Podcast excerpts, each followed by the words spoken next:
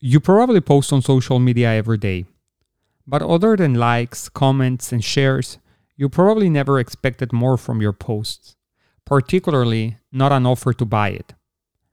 I'm Liel Levy, co founder of Nanato Media, and this is In Camera Podcast, where we are closely monitoring how a tweet is getting sold for millions of dollars.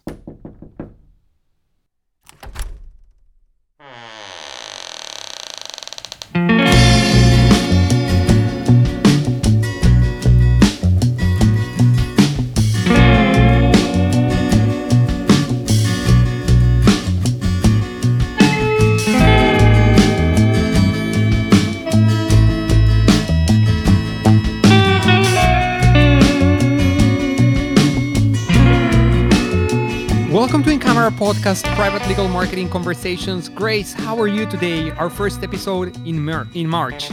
Very good. How are you, Liel? Doing great, Grace. Spring is just around the corner. I want to tell you something. Here in Texas today, we have 80 degrees. 80 degrees, Grace.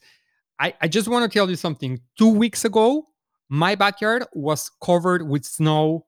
Now we're at 80 degrees. It's a crazy world. The weather is just going nuts, huh? It's it's going nuts but i'm not complaining. I like warm temperatures just like you and so i'm having a blast here. I'm really enjoying this and i'm looking forward. I'm not too sure for the summer. Then it gets too intense but at least spring is just such a delightful time. Grace how's everything going on with you? I know you've been very very busy working on all kinds of projects so can you share anything or do we still need to wait patiently At this moment, we need to wait just a little patiently, but I can give a little glimpse into some of the um, stuff of the mass torts that we're dealing with. Um, so, as you know, you know the multiple companies that um, Ed owns, Ed Lake. Um, one of them is Leaders in Mass Torts, and also, you know, um, Ed Lake Law. And so we are um, kind of foraying into uh, larger groups of mass tort cases. You know, obviously we we deal with Zantac and you know some of the the standard ones out there, right? Hernia mesh, talc, and those types of things. But we're also kind of getting into some of the newer ones like Belviq, which is a um, Mhm. a drug Yeah. for Dieting. weight. Yeah. Correct. Yeah, I've heard about that. We run campaigns on that. We've been on it actually for more than a year now. So Mhm. yeah. Hmm Exactly. So it's just kind of coming back for us in terms of on the radar and what people are interested in. Um, not that it's new, new, but you Mhm. know, new in that sense Well, because but it's picking up, right? correct, Potentially, I'm assuming. correct. It's kind of like the trajectory of mass torts. There's like a, a, a level of awareness and then it becomes mainstream. I mean, really, you don't know 100% until you start seeing it tick up and people with more interest in it. But yeah, it definitely is starting to pick back up or starting to, to gain some traction, let's say. That's interesting, Grace. I would love to hear what are you doing in terms of lead generation for that one because uh, back in the day when we were running these campaigns, we encountered that the search volumes were very, very low, and I think that there's probably a great room here for social media awareness campaigns. I think that's probably going to be the route to go with this one, but I certainly would like to for us to pick up again on this particular master in a few months and see how things have developed. And Grace, how's your uh, Texas power outage campaign coming along? What's been the results now that it's been two weeks?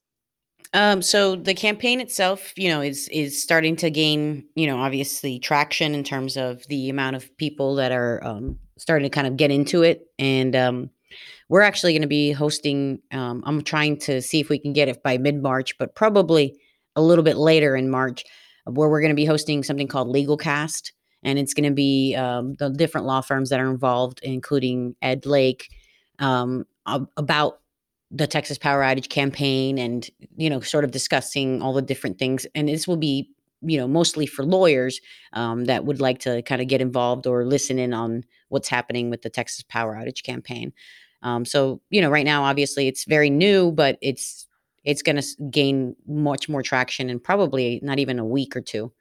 Um, That's yeah, that's actually very interesting, Grace. Legal cast, and we're gonna come back to it because it really ties very well to the main topic of our conversation this week. I can just tell you from um, the efforts that we've had behind campaigns that relate to this actually yes, as expected, the interest continues to ramp up. And uh, one of our clients recently got hired by a, victim, a very, very, very sad case, Grace, a mother who lost her child because they couldn't get her dialysis because of the outage. So they couldn't get to the hospital and so forth and so on. So it's a very, very, very, very tragic story. Obviously, it already got um, gathered a lot of press attention and such. So um, our, our, our client here has been interviewed several times throughout the week and such, but it's you know it's a good testament that if you put the message right out there and you get through the right channels people are actually gonna uh, raise their hand and they're gonna ask for help. So um, that's that's our experience so far. And so we were glad that through our campaigns we were able to get this uh, family hopefully the help that they need to get through this very difficult time. So grace let's leave the sad stories behind and let's now talk about our topic for this week, right? Which is one that I've been wanting us to jump on pretty much since the beginning of the year, but we've just had other things that have been kind of like on the front of the line. And this is the emergence of all of these new social media platforms that many of us have probably heard of, but very few of us probably have actually used them. And so there's particularly two of them that I would like us to discuss. So let's start with the first one, Grace. And you and I was just having a debate here on the pronunciation. Is it parlor? Is it parlay? What is it? Right? Well, let's let everyone choose the way they want to pronounce it. According to the founders who, who launched this campaign, sorry, this platform back in 2018, uh, the intention was, was for it to be pronounced parlay, right, as if it was the French pronunciation. But as it got, it became, it, it started to become popular here in the U.S. It, you know, uh, uh, people started calling it parlor, and now people are using that more as the actual name of the platform. It's actually based in Henderson, Nevada. Grace, it's fairly new uh, social media platform, and so I don't know. Have you heard of it? What what have you heard about Parler? What are your own takes? Let's start there. So to me, you know, when I, have never really got into looking at some of the newer stuff to tell you the truth. You know, and when Snapchat first came out, I was probably one of the last people to get on there. Um, and it's kind of the same thing. Well, that's not true about TikTok. I actually jumped on TikTok like as soon as it came out because I just kind of to me it was fun the idea it is it. really fun yeah yeah so that's why I kind of got on that one whereas Snapchat was a little too much like Facebook and certain things and with the disappearing messages and you know you had to have the youth or other people that were already in it teach you how to use it yeah. I wasn't so into that idea or concept I understood why they did it so when Parler came out and Eh, you know, in 2018, I really didn't pay much attention to it, particularly with the whole ultra conservative leaning that it had. Yeah.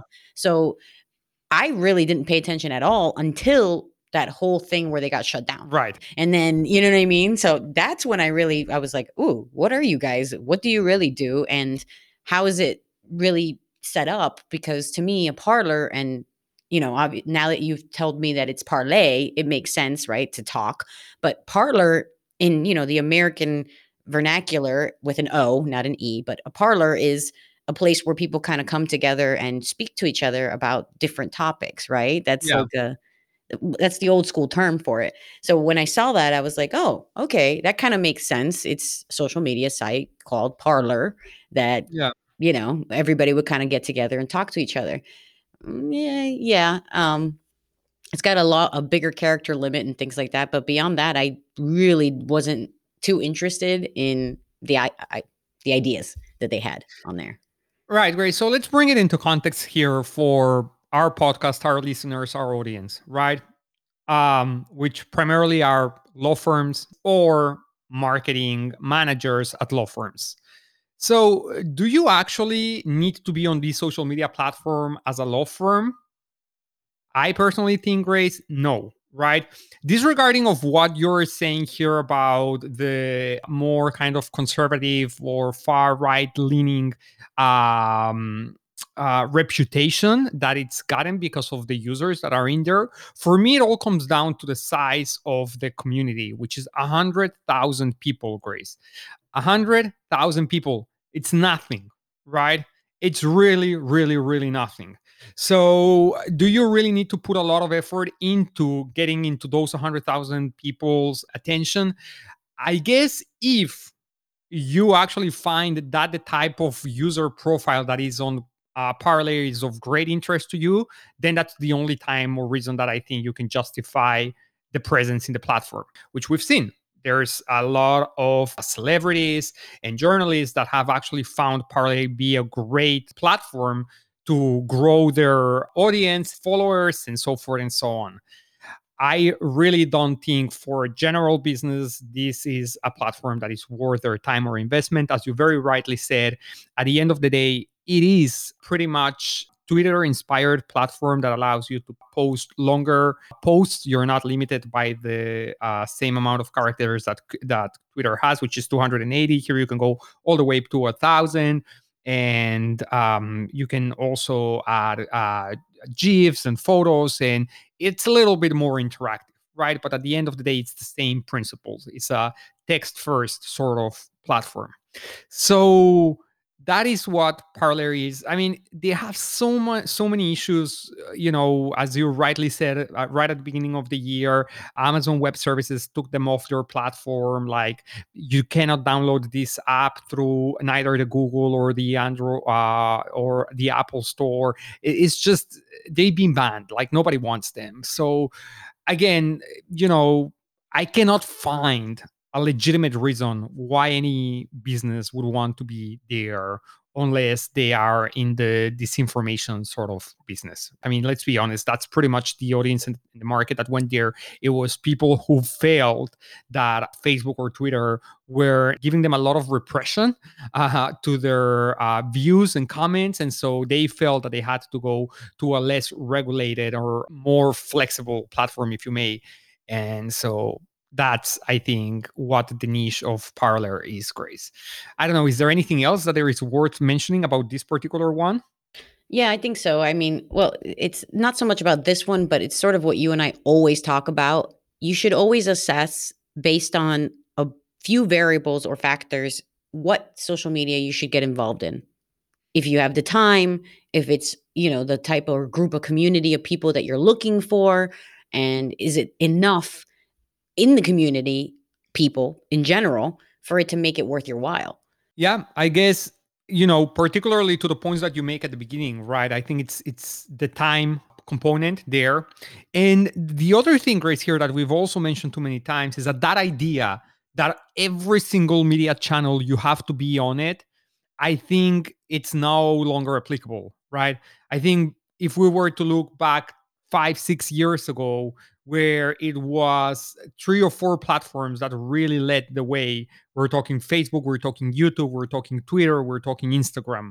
And so then it was like, yeah, okay, you know, it's manageable. You can repurpose a lot of the content. Uh, you can use different platforms to show different sides of your business.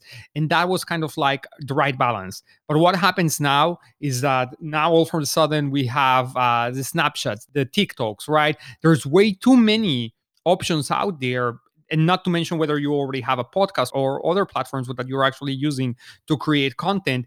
And so you really need to decide for yourself, just growing a community in one particular platform and just really investing all of your effort, time to really create something of value and create strong bonds with your community there. So I think, you know, I wouldn't necessarily say there is just one right way of going about it, but I certainly don't think that anyone should feel pressured about getting into every single platform that is out there. Now, Grace, before we actually get to conclusions, let's talk about our next platform that we wanted to explore in this episode, and which I one that I think it's it has way more substance and it's a much interesting new social media idea here is Clubhouse. So I'll try my best here to explain what is it, Grace, and then you'll fill in with anything that I may have left out. So let's start with one very critical element that has been for the marketing of this platform is that an invitation only social media platform, right?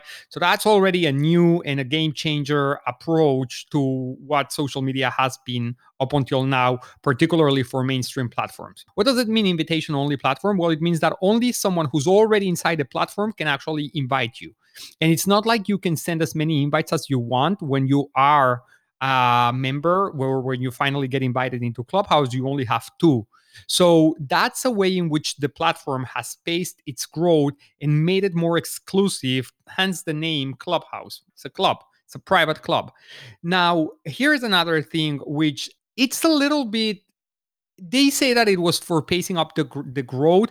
I 100% feel that this was an actual marketing move and a strategic move in terms of building a, a, community that belonged to a certain demographic group and that is that they've just made it available on ios devices no androids. So basically only iphones. And i they say we are pacing out the growth and eventually we're to have uh, android which up until now they still don't have. So it's a fairly new platform. I mean it just launched less than 12 actually it launched right a year ago in march yeah, I know. It's hard to believe. And it's already been valued for over a billion dollars. So, Grace, again, to recap, it's an invitation only platform. It's an iOS app only. So, you have to have an iOS device to get in. And so, here is the other differentiator that it has against any other social media platform that we have up until now. Clubhouse is an audio only platform. So when you actually join the platform, you have a screen full of little rooms, and each one of these rooms is a place where there's a bunch of people having audio conversations. Think about it as a conference call or as a Zoom call where there's no video and just people can jump in and talk. Literally.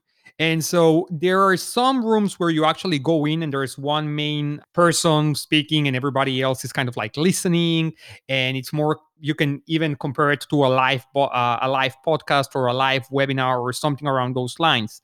Now there are some other rooms where it's a free for all and you just get in there and it's, it's a mess. Everybody's talking over each other and it's you know eh, maybe that's what people are after. But what I really like about this platform, Grace, is that it really simplifies the process of putting audio content out there. It's not a podcast in the sense that you have to actually go through the process of producing the podcast. And it also removes the need of having the video element, right? Because everything that has been up until now um, live social media events have been kind of like YouTube lives or Facebook lives or Instagram lives. And that sort of uh, approach doesn't necessarily fit everyone's preferred communication method. Not everyone is comfortable or happy or actually wants to be on camera when uh, they're actually having conversations. They don't necessarily feel that it adds or it plays to their advantage. And I think they actually really found a very important need here that was not really being catered or given an opportunity to shine through the other existing social media platforms grace so what do you think what are your thoughts about clubhouse just on a high level so i feel like you know clubhouse feels like an a, a, live radio call, right? Sort of like one of those live radio interviews. Yeah. That's the feeling I get from it because, you know, as you know, I was in radio before, I mean, many moons ago, but, you know, that's how cause the style was because it's only audio. That's all you can hear. And, and you don't have to do a full production. And this is what's happening right now. And, you know, we're talking to each other and it's, there's no real script that was created. You know, it's, it's general interviews that you might do on a radio call. Um, and to me, it feels the same. And I like that concept, to tell you the truth. Um, I don't know how I feel about the um, invite only per se, but that's a business decision on their part, which makes sense and seems to have been working for them up to this point, right? Because they've had Elon Musk and they've had Zuckerberg on there and they've had pretty big names, you know, particularly again, it's invite on- only. And as you and I both know, what do people love? Exclusivity. And so exclusivity and building up that I'm the only one and you're invited and you're special creates definitely a different dynamic. So for me, the biggest thing is this is a platform for people to sort of market themselves, um, sort of come That's to right. it with an agenda. Mm-hmm right? Yeah. Because um, I think as long as people realize that, I mean, social media is kind of about uh, 80 20 like we always talk about right 80% about other people 20% self promotion uh, this sounds more like um, the reverse where it's 80% self promotion and maybe some 20% content that actually might give somebody information. So that's for me, that's what this kind of looks like. It's the flip side of self promotion of a company.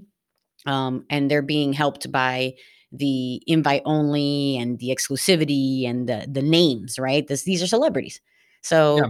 Clubhouse, I see it as something that will continue to grow, and people like listening to these people.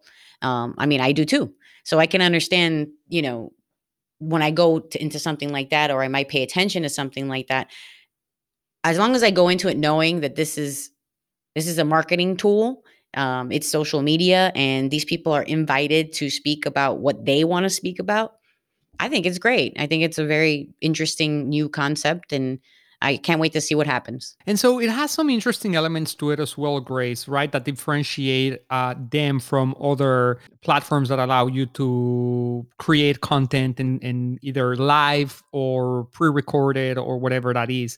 And that's that um, Clubhouse doesn't actually keep recordings uh, available for other users after they actually happen. So the conversations have that feel as that they're happening now. And if you were there, great, amazing. If you if you missed it, that's it. It's gone and you missed it for good.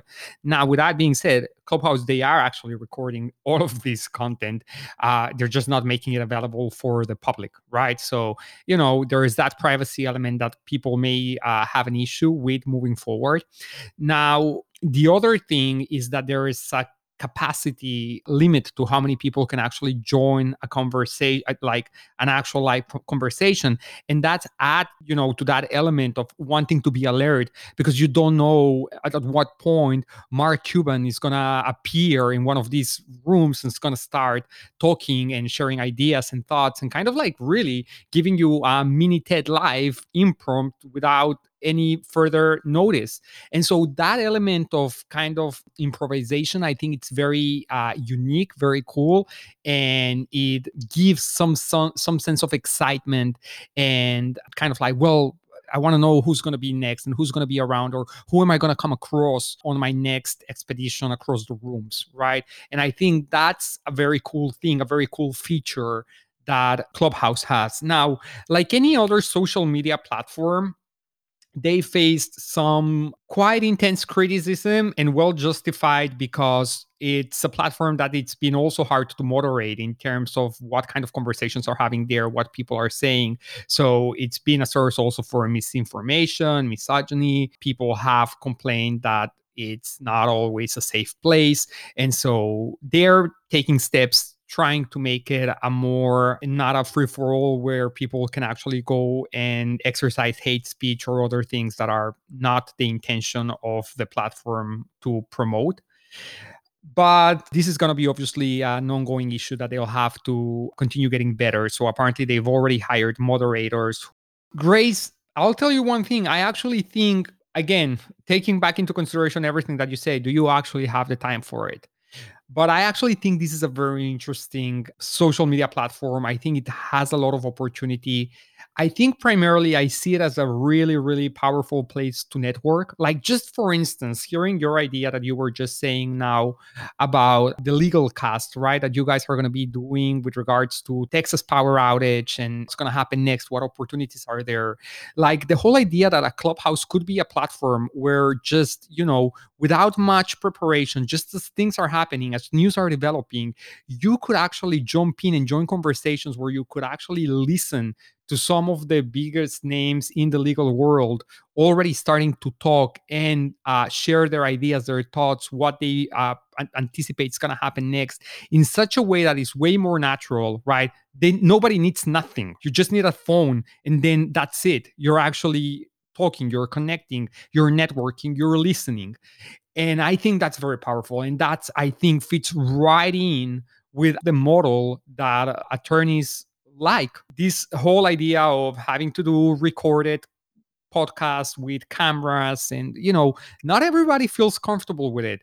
But i mean you tell me who doesn't actually has a good relationship with their phone and just being on phone calls. I think we all miss the day where you could just be on the phone no cameras no chats no nothing. It's just you your phone and you're having a conversation with someone and that's i think a very a, a pretty much preferred method of conversation of a big uh, segment of our market. I'm talking attorneys here again. And I think they're just going to feel right at home communicating this way and joining conversations this way. What do you think? Yeah, no, definitely. I mean, it's a preferred method, I think, for a lot of people to just be able to do an off the cuff conversation about what they already know. You know, I mean, that, that's what it comes down to. It's like just, hey, I'm going to get on a call, literally get on a call about what I've been doing my whole life and what I know about what's going on right this second. And it's very natural. Like you said, I don't have to be on camera. I don't have to look good. I don't, I can be in my pajama, I pajamas, and I could be eating cereal and still have yeah. this conversation comfortable. And- it, and, and, it's not just about as you said right the self-awareness of being on camera or not it's also the fact that it allows you to also put the focus on words on audio and I think we've already seen through podcasts that it's a very powerful way of communication. So, can we actually get faster and more dynamic and just remove some of the complexities to just speed up the process and have the content creation be more more streamlined. And i think that's what this does.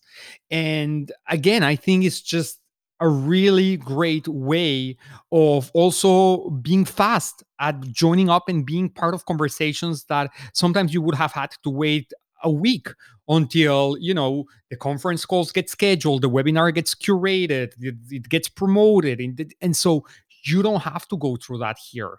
It's it's the whole idea is that you don't have to you have time right now go figure out go find out what's going now what i think this is actually going to evolve into and probably it's already happening so people are going to start promoting it through other social media platforms i'm going to be on clubhouse today at this time for a conversation this and join in and I think that's you know a great thing as well. It's also different from podcasts from the standpoint that you you can actually participate. It depends on the host of the room, if you may, how much involvement you can have as a listener. Can you actually speak? Can you ask questions? It's very similar in, to, to a Zoom conference in the sense that you can raise your hand, you can ask questions and that sort of thing. But there's moderate, like there's a moderator, there's someone who's gonna decide whether you're gonna get your chance or not.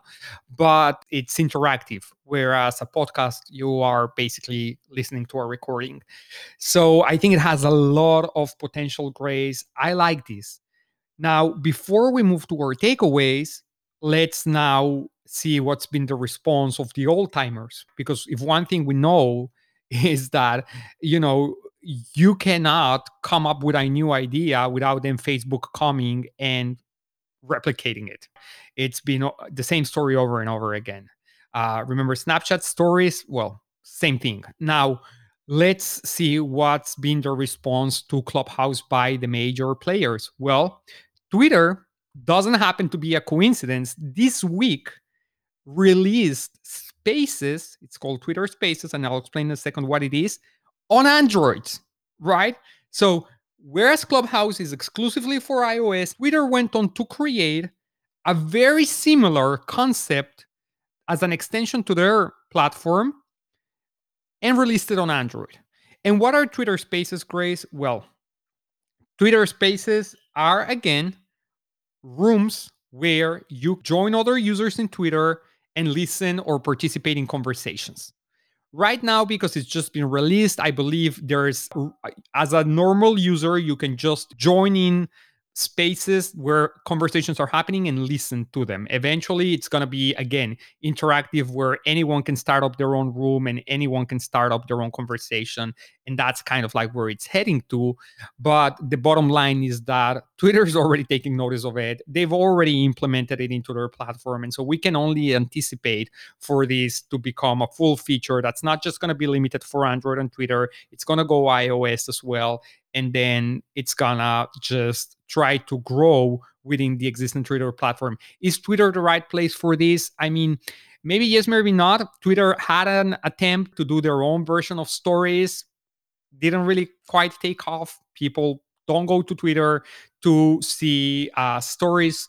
Twitter is good for their idea of short messaging and that's what the community in twitter likes doing right? And that's the one thing that i continue to uh, see social media platforms not necessarily understanding is that the fact that you already have built a community doesn't mean that the community there is looking forward for you to actually add on additional things. They actually like the platform for what the platform allows them to do and the way that it allows them to create content. They are not necessarily looking for new ways to do content inside that platform where there are other alternatives.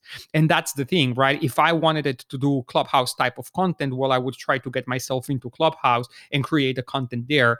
And so I think it, it could go either way. Maybe it's going to be a huge success like Stories was for Instagram and they were able to do very well uh, taking the idea of Snapchat, or it may not necessarily have the results that they want, but uh, we can certainly see that this is going there. Now, Grace, one more thing I want to say here, which is also recent news.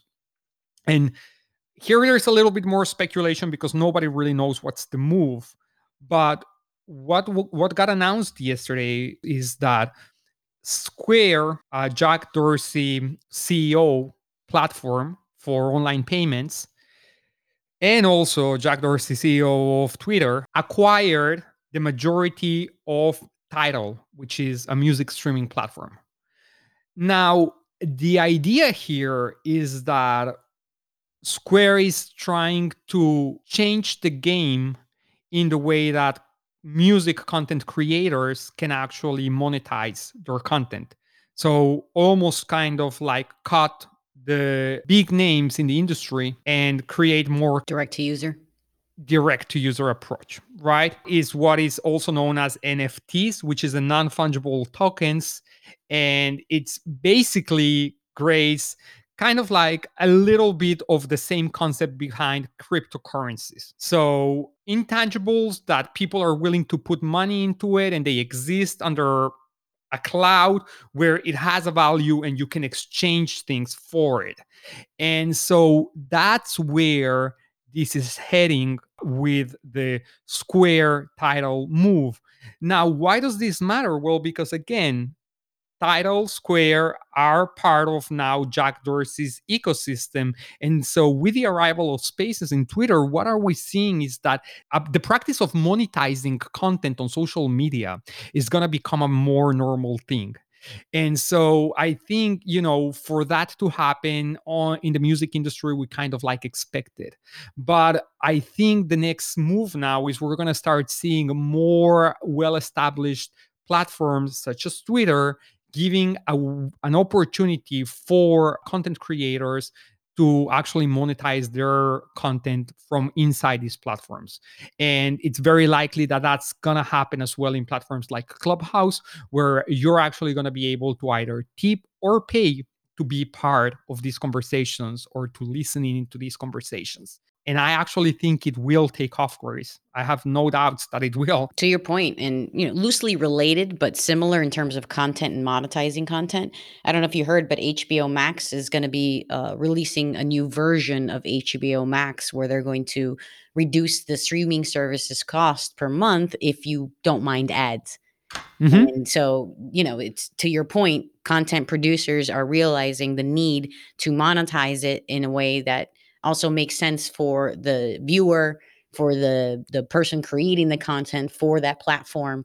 And in this case, they, you know, they're putting it all together. And and I think you're right. I think this is a, a very good idea on their part in terms of putting it to, you know, there's their, their yeah. financials plus social media platform that he already has, plus now music content, you know, which yeah. is what people look for when it comes to social media in general. So Hulu Hulu already does that. And what's more powerful is that as an advertiser, right? And these law firms can actually go to Hulu directly and buy ad placement with them. And I think what we're actually going to see even more is actual users deciding who they want to back up in terms of their preferred creators of content and really kind of like skip entirely the big production houses that have been up until now kind of contracting content creators that then get paid by the big production houses to create the content and then they collect all the profits. So you're basically taking the middleman out of the picture. But I mean, what are takeaways? Let's let, let's bring it all down to actionable takeaways for law firms Grace. What's your first one? Uh, so my first one, it would be uh, kind of going back to what we talked about over and over again in terms of creating content. look at the platforms that are of use to you, make sure that it will be of use to you, and then you can spend some time on it if if it's part of the strategy and makes sense to include it as part of your strategy. What do you think? I totally agree with it. The second one I would say, Grace, is understand what type of strategy you have in, in each platform. And I see that a lot. It's not clear to me who are they talking to in each one of the platforms. What are you using the social platform for? have a strategy behind it and it's perfectly fine to use one platform for one thing and another platform for another thing i think the most and most the, the easiest differentiator has always been like okay facebook is for social and linkedin is for business and so if that is the case then stick to it right because I'm starting to see a lot of LinkedIn that has nothing to do with business. Um, and I see a lot of law firms starting to jump a lot in LinkedIn between if you've been involved in an accident and then sometimes a little bit more of thought needs to go behind that. Grace, we have room for one more takeaway. What is it? I feel that the last takeaway is look at your strategy again. It's always the time to re review everything that you're currently doing and making sure that you're hitting the points that you want. Who's your target market? Who's your demographic? Is your story coming across the way you expect it to? Are you on the platforms that are going to help you explain your story and reach out to the demographics that you want? Need to look at this because I'm surprised every day at how few people look at what's actually being published on their social media and what the tone is and how they're being presented to everybody. And with since the advent of COVID, everyone is, is online. We spend close to, we spend, so this is the last statistic I just saw, three point something hours in terms of watching television. We spend four hours looking at apps on our phone. Four hours a day. Yeah. Yeah, screen usage has gone up crazy over the last 12 months. And I think that's a big component here is what you said, right? Do you actually have the time, the resources to add an additional thing to your busy content calendar? But I again think, Grace, that eh, you know, experimenting, trying new things is 100% worth its while. I think that how do you measure the results of your social media doesn't necessarily need to be by likes or by new followers. It can be measured through other ways as well, right? Uh, at the end of the day, you need to remind yourself what are you posting, what are you doing. If you're actually just looking to generate engagement, then yes, potentially the likes and the followers are going to be important for you. But if you're actually looking at bringing users from social media to your website, and seeing whether they're actually converting into clients, then you should actually be looking at other metrics and really see whether the strategy is working as a whole. The user journey is a long one, uh, multiple touch points. So don't forget that, right? There's no one strategy that is the be all for the law firm, particularly when you're looking at social media platforms. These are awareness touch points. The goal is just being there, being visible, being top of mind. Yeah, helping your brand stay top of mind. So it's it's a matter of uh, allocating the time. Exactly. Okay. Well, we'll be back next week. Another conversation. That's right. Okay, Grace. Have a great rest of your day. Take care. You too. Bye bye, Leo. If you like our show, make sure you subscribe, tell your coworkers, leave us a review, and send us your questions at ask at incamerapodcast.com. We'll see you next week.